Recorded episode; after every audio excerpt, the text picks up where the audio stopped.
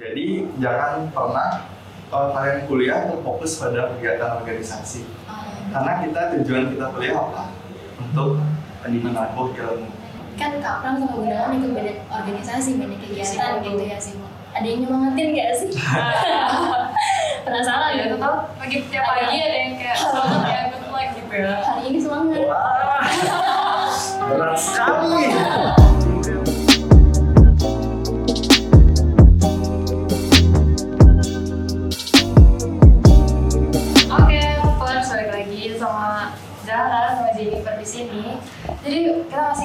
sama narasumber yang kece-kece yang sama seperti sebelumnya ya, karena sama Kak Pram dan Gunawan sebenarnya.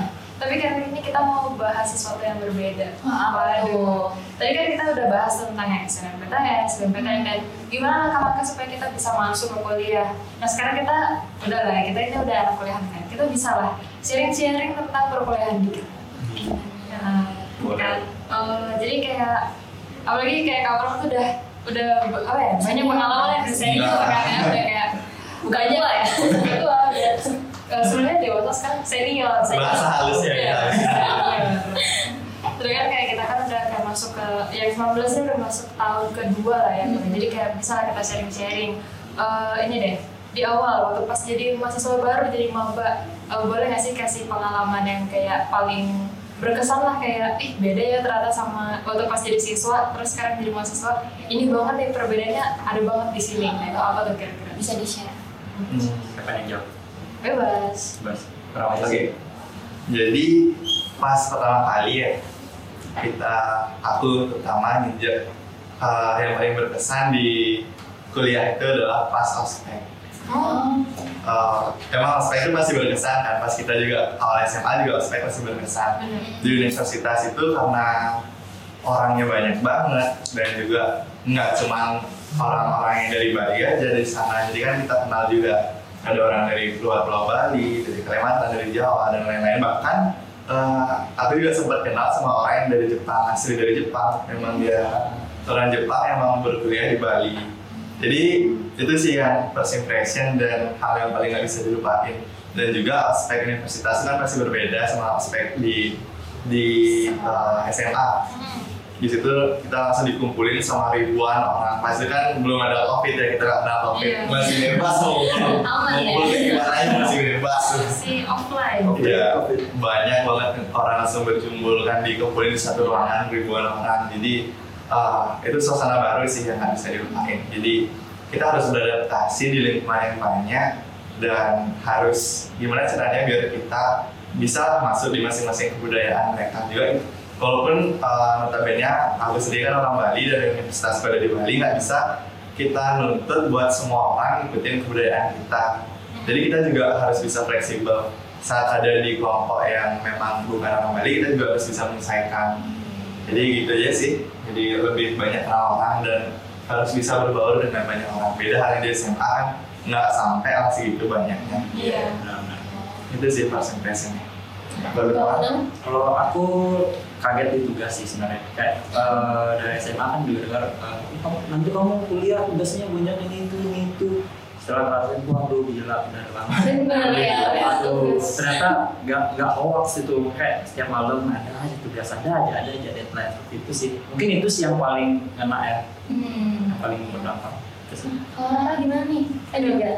Nah, kalau kalau aku sih apa ya yang yang jadi uh, kontras banget adalah kan aku kayak kuliah tuh di luar lingkunganku gitu kan, apalagi di luar daerah Bali gitu, kayak aku SMA pokoknya dari dari kecil udah di Bali terus akhirnya kuliah di luar. Nah itu ternyata terasa banget perbedaan di segi uh, ininya apa akademisnya. Oh itu kaget banget sih ternyata kayak uh, di kuliahku itu sem- uh, gimana ya? Kalau SMA kan ya kira-kira segitulah uh, kepintarannya gitu. Sedangkan kalau misalnya di kuliah bisa tiba-tiba, wah yang ini dia berprestasi banget, yang orang ini kok bisa ya itu tuh kayak Iya, iya. kayak tidak terjangkau gitu. tidak terjangkau gitu kan yang kayak kita biasanya apalagi di SMA gitu kan kelihatan oh ini pinter tapi kayak ya udah pinter di akademis doang. Nah sedangkan mereka tiba-tiba udah pinter punya kerjaan padahal masih maba gitu kan kayak Beda ya dari kita. Bener banget iya. Nah, jadi kayak apa ya yang aku uh, point out banget sih ininya uh, diversity-nya gitu loh. Kayak kita berbeda-beda banget apalagi ngumpul di satu uh, kampus gitu loh. Jadi kayak oke kita harus apa ya uh, membuka diri membuka diri juga kayak melihat oh ternyata budaya orang beda-beda dan kita juga harus bisa belajar itu menerima eh bukan menerima masih kayak oh ternyata seperti ini ternyata seperti ini itu kayak banyak banget kesan baru gitu sih betul karena Jennifer itu Nah kalau aku sebenarnya ini yang dasarnya aja sih. Kalau sekolah SMA itu kan dulu kita udah ada waktunya nih dari jam 7 sampai jam 12 misalnya itu. Oh. Tapi kalau kuliah beda banget kan. Pertama kali aku masuk eh, masuk kelas gitu ya ikut kuliah, ikutlah berapa eh, berapa jam gitu kan. Terus udah selesai.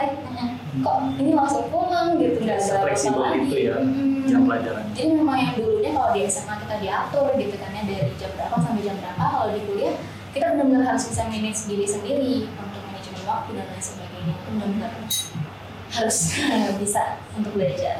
Tuh. Mm-hmm. Benar sih. Nah, eh, kayak gini ya, dari perbedaan apa ya, dari hal-hal baru yang kita alami waktu pas masih at least mahasiswa baru gitu loh. Eh, gimana cara dari eh, kalian-kalian semua dari kita kita sih sebenarnya kayak Iya, buat benar. eh, gimana ya, eh, menghadapi eh, perbedaan itu kayak beradaptasinya tuh gimana sih? Iya. Kayak mungkin ya udah terima aja sering berjalan waktu atau atau gimana? Mungkin bisa ceritain. Lihat Kalau aku eh, apa ya?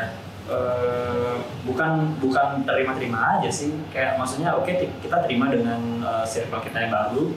Cuma ya jangan jangan kita hilangin juga apa yang udah kita bawa dari dalam diri kita gitu loh. Karena kan eh, mungkin teman-teman popper semua juga tahu kan gimana kita di dilatih masalah attitude, diharapkan sebagainya. Eh, dan apa yang udah diajarin, apa yang udah ditanamkan ke, ke kita itu itu yang menjadi modal kita. Jadi kita jangan jangan jangan merubah hal itu tuh jangan sampai merubah eh, diri kita sih. Cuman ya kita harus tetap eh, menyesuaikan dengan lingkungan baru. Aku gitu sih. Oke, jadi gimana caranya menyesuaikan lingkungan baru? Tentunya kita yang pertama harus bisa beradaptasi. Kita juga harus gimana ya mempelajari di kebudayaan tersebut, di lingkungan tersebut. Apa saja sih yang harus kita upgrade dari diri kita, biar paling enggak kita bisa nyeimbangi lah lingkungan tersebut. Misalkan kok tadi dibilang baru masuk kuliah, tapi ternyata banyak banget nih eh, teman-teman yang ternyata wow di luar ekspektasi. Masa iya kita cuma mau berbicara seperti itu? Masa iya kita hanya menoleh ke atas melihat mereka berada di atas? Kan tentunya kita juga harus belajar gimana cara kita menyeimbangi di lingkungan tersebut. Eh, aku juga sempat uh, dengar sih lagi ada sebuah kutipan sih ya. Emang quotes ya. Browsingnya tadi tadi itu browsing Browsing, browsing browsing, browsing, browsing. Nah, sebelum kemarin kutipan harus browsing Browsing dulu apa kutipannya biar kalian lah di mana Bener. Kita harus keep inspiring, keep motivating. Oke, masuk. Jadi kutipannya berdasarkan hasil searching tadi ada sebuah kutipan yang menyatakan bahwa don't stop learning because life doesn't stop teaching. Oke. Jadi jadi itu udah kita kita jangan pernah berhenti belajar teman-teman. Soalnya apabila kita masuk di lingkungan baru, kita masuk di suasana baru, budaya baru, pasti banyak hal yang bisa kita pelajari di sana. Jadi jangan merasa kita pas oh ya udah di SMA aku udah belajar banyak hal, di kuliah ya udah aku terapin pelajaran di SMA nggak bisa kayak gitu. Karena di setiap langkah baru, setiap baru dalam kehidupan kita pasti ada sebuah pembelajaran yang bisa kita pelajari untuk mengupgrade diri kita. Jadi di situlah peran dari pembelajaran. Jadi kita harus selalu belajar. Dari kutipan tersebut kan dikata, dinyatakan bahwa kita harus selalu belajar karena kehidupan tersebut selalu mengajari kita hal-hal yang baru. Jadi poinnya jangan berhenti belajar. Cakep. Bagus banget. Nah, kan tadi kita udah bahas nih apa sih bedanya pas masuk kuliah itu kan dari SMA. Nah, mungkin teman-teman hoppers nih juga penasaran gitu kan mereka juga akan memasuki masa-masa kuliah. Kira-kira apa sih yang harus dipersiapkan gitu? Mungkin dari mentalnya atau pemikirannya, kira-kira apa? Yang paling penting ketika masuk ke dunia perkuliahan. Uh, kalau misalkan hal yang perlu dipersiapkan adalah menurut aku kedisiplinan. Oh. Karena apa? Di sini di kuliah ini kita sudah bukan lagi gelarnya siswa, tetapi mahasiswa. Itu perbedaannya adalah kita tidak lagi disuapi oleh guru seperti di SMA. Tapi kita dituntut bagaimana cara kita membawa diri kita sendiri untuk mengarungi dunia perkuliahan. Jadi di sini kita juga di kuliah itu kita nggak dituntut mau ngambil SKS berapa itu kan tergantung kita mau cepat atau nggak kuliahnya mau mau capek atau enggak gitu lah istilahnya jadi kalau mau santai ya udah dikit-dikit aja ngambil matkul itu kita dituntut untuk memanage diri kita jadi kedisiplinan itu sangat penting apabila kita udah bisa disiplin terhadap diri kita terhadap waktu dan lain-lain pasti itu kita bisa istilahnya memanage lah semester ini mau ngambil matkul berapa semester ini mau ngambil matkul berapa hari ini mau apa hari ini mau apa jadi kalau kita udah disiplin, pasti ya semuanya bakal berjalan dengan lancar hasilnya. Benar-benar. Disiplin. Setuju banget sih. Kalau nggak disiplin, bakal repot sih. Bakal repot sih kalau nggak disiplin karena eh, kedisiplinan itu juga ntar pasti ngarah ke bagaimana cara kita untuk memanage waktu dalam kerjaan tugas. Mungkin itu juga sih yang perlu disiapin ya eh, menurutku ketika ketika eh, kita menghadapi perkuliahan nanti karena pressure di pressure seorang mahasiswa tuh lebih tinggi dari seorang siswa gitu loh. Jadi eh, dari disiplin itu ntar eh, bakal secara nggak langsung hoppers ntar pasti ngerasain tuh gimana eh, kedisiplinan yang kita punya itu melatih mental kita untuk menghadapi pressure yang ada di perkuliahan mungkin itu sih Tapi aku yakin Hopper sudah semuanya disiplin. Ah, Oh, Pasti. Pasti. Lu, lu depan, depan. paling valid valid benar benar benar ya kan? Kayak emang disiplin tuh. Soalnya kayak kita udah nggak dituntut gitu loh. Benar banget sih. Kayak jadi semua terserah kita lah Iya. ceritanya kan? Kalau misalnya kita sendiri yang nggak disiplin wah itu bakal Bahaya sih. berantakan sih. Repot sih repot kuliah. Oke em, gimana ya? Aku mau ini sih kayak coba dong kasih insight-insight sistem perkuliahan gitu. Mungkin yang berbeda sama sekolahan kayak SMA gitu. Apalagi kayak tadi kan udah banyak banget disinggung tentang uh, sistem kelasnya gimana terus kayak jamnya nggak langsung uh, apa jadwalnya konstan gitu kan ada yang beda-beda. Nah boleh lah kayak sistem perkuliahan eh apa ya perbedaan sistem perkuliahan sama sekolah yang paling apa ya bisa dari eh, paling kelihatan lah. Hmm. Mungkin aku dulu ya Eh, karena menurutku waduh parah sih. Jadi aku di kuliah eh, di kuliah tuh bener-bener rasain banget. Karena ketika kuliah tuh eh, misal ada tiga mata kuliah nih di hari Senin. Kayak mata kuliah pertama tuh jam 8 sampai jam 10 baru ada yang lanjut jam eh, setengah 11 sampai jam setengah satu nah yang mata kuliah ketiga ini bisa dimulai jam 5 Iya. ya bisa kayak gitu. Jadi kayak mungkin teman-teman hoppers di harapan atau di eh, apa pembelajaran biasa gitu di sekolah kan kayak lanjut gitu kan dari jam 8 sampai jam eh, setengah satu. Itu tuh udah ada jadwalnya kayak mata pelajaran ini jam berapa jam berapa itu kan udah diatur. Nah kalau di perkuliahan tuh emang diatur juga. Cuman eh, begitu fleksibel. Jadi eh, bisa jadi mata kuliah pertama itu yang dijadwalkan selesai jam 10 selesai jam setengah 10 atau bahkan jam 9 jadi untuk untuk nunggunya lagi ke mata kuliah selanjutnya jadi agak lama. Terus itu tadi yang tiba-tiba ada dosen yang minta pindah ke sore. Itu itu kan mungkin di beberapa kampus bisa gitu ya ada dosen untuk memindah, memindahkan mata kuliahnya. Jadi eh, kerasa banget sih. Itu yang aku bilang eh, capeknya di situ mungkin di kamu ada Eh, sama sih kayak Gunawan, jadi sistemnya sistem pembelajaran yang paling beda memang itu. Jadi kefleksibelan. Jadi bagaimana kita sebagai mahasiswa eh, menentukan lah istilahnya cara belajar kita sendiri. Jadi kalau emang mau capek ya udah kita padatin mata kuliahnya. Hmm. Jadi perbedaannya kalau di SMA udah disusun sama sama pihak sekolahnya. Hari Senin pelajarannya untuk kelas ini apa aja. Hari Selasa pelajarannya apa aja. Tapi kalau di kuliah di universitas aku itu mungkin juga di universitas lain juga diterapkan ya. Eh, itu kita sendiri dari mahasiswa sendiri yang milih. Hari Senin mau ambil mata kuliah apa aja. Hari Selasa mau ambil mata kuliah apa aja. Jadi itu, itu sih yang perbedaannya. Jadi di sini kita lebih mandiri, lebih bisa menentukan jalan ninja sendiri. Iya. Nah, itu loh ya. itu sih garis besar. Hmm, oke. Nah, kan berarti kata kunci bisa kita ambil adalah fleksibel itu ya kalau di kuliah. Nah, ini aku jadi penasaran deh. Aku juga sebenarnya masih bingung kira-kira kalau di kuliah itu kita benar-benar harus fokus kuliah aja atau kita boleh ikutin organisasi mahasiswa kayak gitu. Tapi gimana ya? Iya, cara nih. Banget sih kayak perkuliahan itu kan banyak banget tuh organisasi yang bisa diikutin Bener. terus banyak banget kepanitiaan yang diselenggarakan sama mahasiswa. Itu kayak banyak banget eh, apa ya peluang-peluang buat mahasiswa buat ikut gitu kan. Tapi gimana sih kira-kira eh, kalau misalnya dari narasumber kita nih pada ngikutin organisasi nggak? Atau mungkin fokus kuliah aja gitu?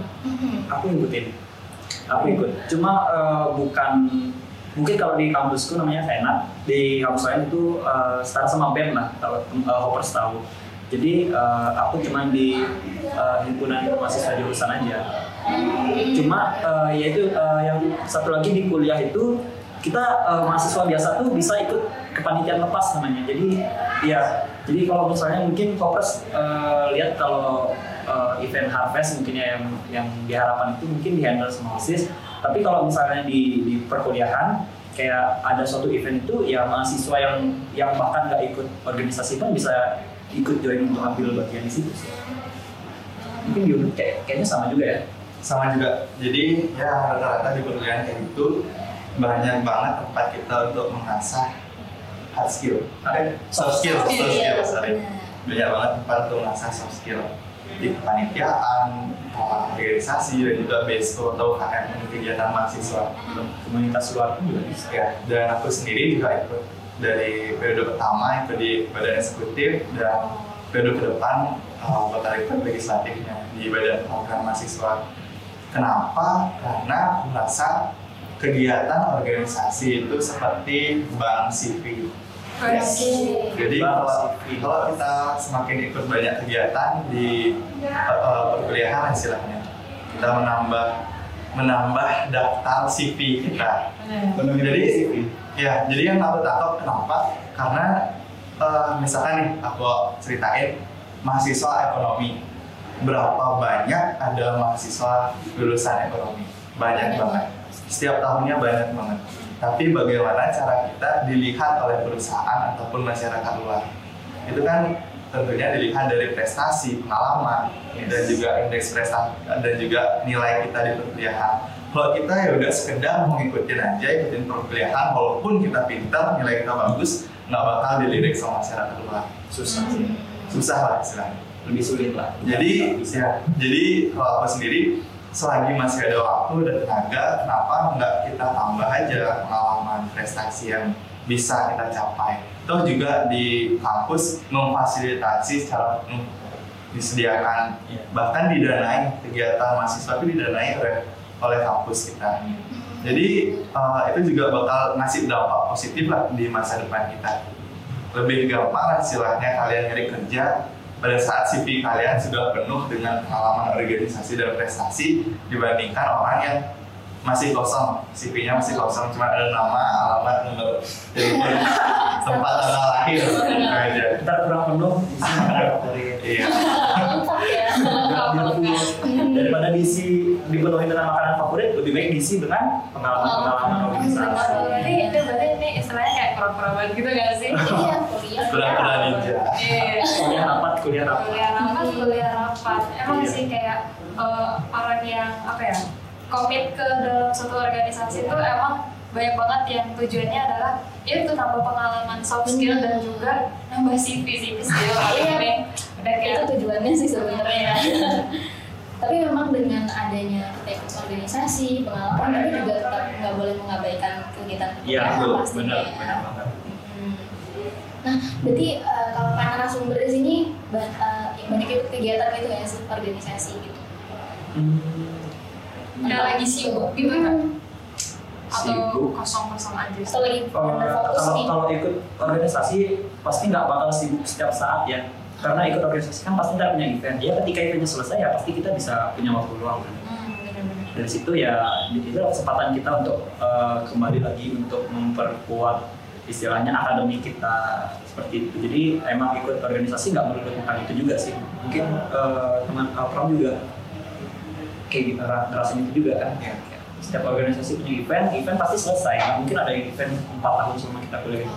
Kalau dari aku sendiri hampir mirip sih kayak kenalan jadi jangan pernah kalau kalian kuliah terfokus pada kegiatan organisasi karena kita tujuan kita kuliah apa untuk menabuh ilmu kalau kita nggak kuliah nggak menempuh ilmu ya kita nggak bisa ikut organisasi benar Nah, Benar, benar. ada yang berbalik soalnya Iya, jadi banyak orang yang berpersepsi semenjak dia ikut organisasi di suatu kuliah ya udah di sana di push.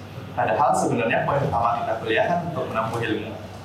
Jadi kalau kalian sudah bisa eh, istilahnya membagi waktu kalian di antara menempuh ilmu, belajar dan organisasi, baru kalian bisa menjalankan eh, istilahnya baru kalian bisa eh, apa ya meningkatkan kualitas diri kalian. Tapi kalau misal kalian fokus di organisasi lupa pelajaran ya udah Hmm. siapa juga yang mau terima ntar kalau dilihat nilai kalian merah semua Iya. jadi semua Nggak bisa bagi waktu dong Iya, benar-benar. jadi kalau udah kalian ngerasa prestasi kalian di kelas di kampus sudah bagus ya udah coba ke ikut organisasi ada salahnya. Kalau kalian ngerasa udah keteteran dengan belajar aja ya coba perbaiki dulu cara belajar kalian baru ikut organisasi Hmm, Jadi ya emang sih seharusnya organisasi juga nggak mengganggu akademis Yes. lah ya. Iya, Betul. harus. Kita tetap harus prioritaskan akademis dulu, Ya, tapi itu organisasi juga kita jalan. kan. Hmm, kalau akademis sudah bagus boleh lah kita Boleh, ikut boleh. kegiatan lain Benar-benar. Jadi kayak kita nggak apa ya nggak nggak malah kebalik lah ya nggak malah kebalik kayak eh, organisasi aja dikencengin tapi Oh. praktisnya ya selesai gitu kan kayak jeblok. selesai Iya. selesai gitu kan. Iya, kok Jadi iya. masih abadi. Abadi. Jangan sampai abadi ya Abadi. fokusnya. Karena kalau udah kuliah jangan abadi. Iya, kita harus uh, yang ambis, harus ambisius dulu ambis ya. Jadi gini deh, terakhir-terakhir ya. Em, selama kalian nih jadi pura-pura terus kayak ya udah kan pasti kayak sibuk gitu. Pernah nggak sih kayak ngerasa aduh capek atau kayak eh, lepas komit gitu nggak? Atau atau mungkin enggak kok semua udah tertata gitu. Singkat aja sih gitu. kalau dari aku sendiri pernah. Jadi di periode semester kedua aku pernah eh, gila-gilaan dalam hal kegiatan di kampus. Itu benar-benar udah gimana ya lagi senang-senangnya ikut kegiatan mahasiswa. Lagi senang-senangnya ikut organisasi. Jadi setiap tawaran yang datang tuh aku terima. Iya, iya, iya. ikut aja. Itu sebenarnya kesalahan yang aku bisa bagi ya ke teman-teman semua. Jadi kalian harus tahu kapasitas dan kapabilitas diri sendiri pada saat itu aku ikut badan eksekutif ikut band aku ikut perlombaan di sana namanya Jigit Bagus lah istilahnya pada kampus. Aku ikut itu aku ikut tiga proker di bulan yang sama secara bersamaan. Dan pada saat itu aku benar-benar eh, ngerasa udah nggak punya kehidupan. Capek banget. kampus Capek banget udah kayak gimana ya lost control lah kayak udah benar-benar pengen ngakhirin semua kegiatan ini sekaligus. Karena udah merasa nggak tahu ke mana sampai di proker itu aku dua proker hari hanya nggak datang. Oh, dan itu sangat gimana ya memalukan lah istilahnya. Jadi teman-teman jangan sampai kayak gitu. Kalian juga harus pilih-pilih walaupun pengalaman kegiatan berorganisasi kepanitiaan itu penting. Cuman kalian juga harus takar lah seberapa kemampuan Iya. diri kalian untuk mengambil kegiatan tersebut. Jangan sampai itu malah ngasih beban ke diri kalian apalagi sampai ganggu perkuliahan kalian. Itu sih. Gunawan gimana? Kalau aku eh, bersyukurnya belum belum pernah sih sampai sekarang. Karena emang udah komitmenku di kuliah eh, aku nggak aku nggak mau ngambil organisasi tertinggi di kampusku yaitu senat kebetulan kan. Karena eh, aku takut juga bakal terbengkalai. Karena eh, apa ya aku merasa kan kayak aku udah kuliah nih maksudku eh, maksudku itu kayak di empat tahun ini eh, aku udah belajar di satu titik aja satu titik eh, materi aja kayak gitu loh. Yang yang yang emang di di masa depan nanti aku bakal berkecimpung di situ. Jadi aku tetap harus memprioritaskan itu. Eh, ikut boleh tapi aku harus kira-kira juga. Kalau misalnya aku ambil ini eh, kira-kira eventnya di bulan ini ntar ada apa ya? Bakal mengganggu nggak? Jadi kalau ikut banyak tapi nggak maksimal kan kasihan juga kita juga yang capek perkuliahan kita bisa terbengkalai ya ya jadinya rugi di kita jadi tidak menguntungkan seperti itu sih kalau dari aku Intinya memang kita harus memperkirakan kapasitas diri kita Ya. sendiri dulu ya ya. jangan begitu gegabah ikut Hmm. ikut banyak organisasi itu bukan berarti kalian itu orangnya bagus jangan jangan bilang aku ikut ini aku ikut ini aku ikut ini oke kalau kamu ikut bisa nggak mempertanggungjawabkan kayak gitu sih Iya, benar. mantap sekali. Nah ini aku penasaran aja sih dari diri aku sendiri. Ah. Kan Kak Pram sama Gunawan ikut banyak organisasi, banyak kegiatan gitu ya sih. Ada yang nyemangatin gak sih? penasaran ya ya. tetap lagi tiap pagi ada yang kayak semangat ya good luck gitu ya. Hari ini semangat. wah berat sekali tim kreatif luar biasa ya Boleh tuh Mungkin Pram dulu sih yang lebih dewasa. Kalau ada yang nyemangatin, tentunya ada. Oh. Iya. Oh. Nyemangatin ada sih. Bisa. Nah, soalnya gimana? gimana ya? Kita juga butuhlah penyemangat. Hmm, Kan betul. misalkan kita udah ngelakuin kegiatan pusing, masa nggak ada yang nyemangatin kan bakal beban sendiri gitu. tapi tapi bukan berarti penyemangat ini bisa datang dari pacar aja. Nggak butuh kemungkinan teman pun bisa kok nyemangatin. Keluarga apalagi keluarga paling bisa nyemangatin. Uh, jadi jangan jangan berkecil hati buat para dulu. Yang di sebelah. Jadi kalian bisa mendapat semangat dari dari segala arah buat nyemangatin kalian. Bener? Dok? Iya. Wah, gimana tuh? Dari dari keluarga dong, support Aku support, paling besar sih dari keluarga sih.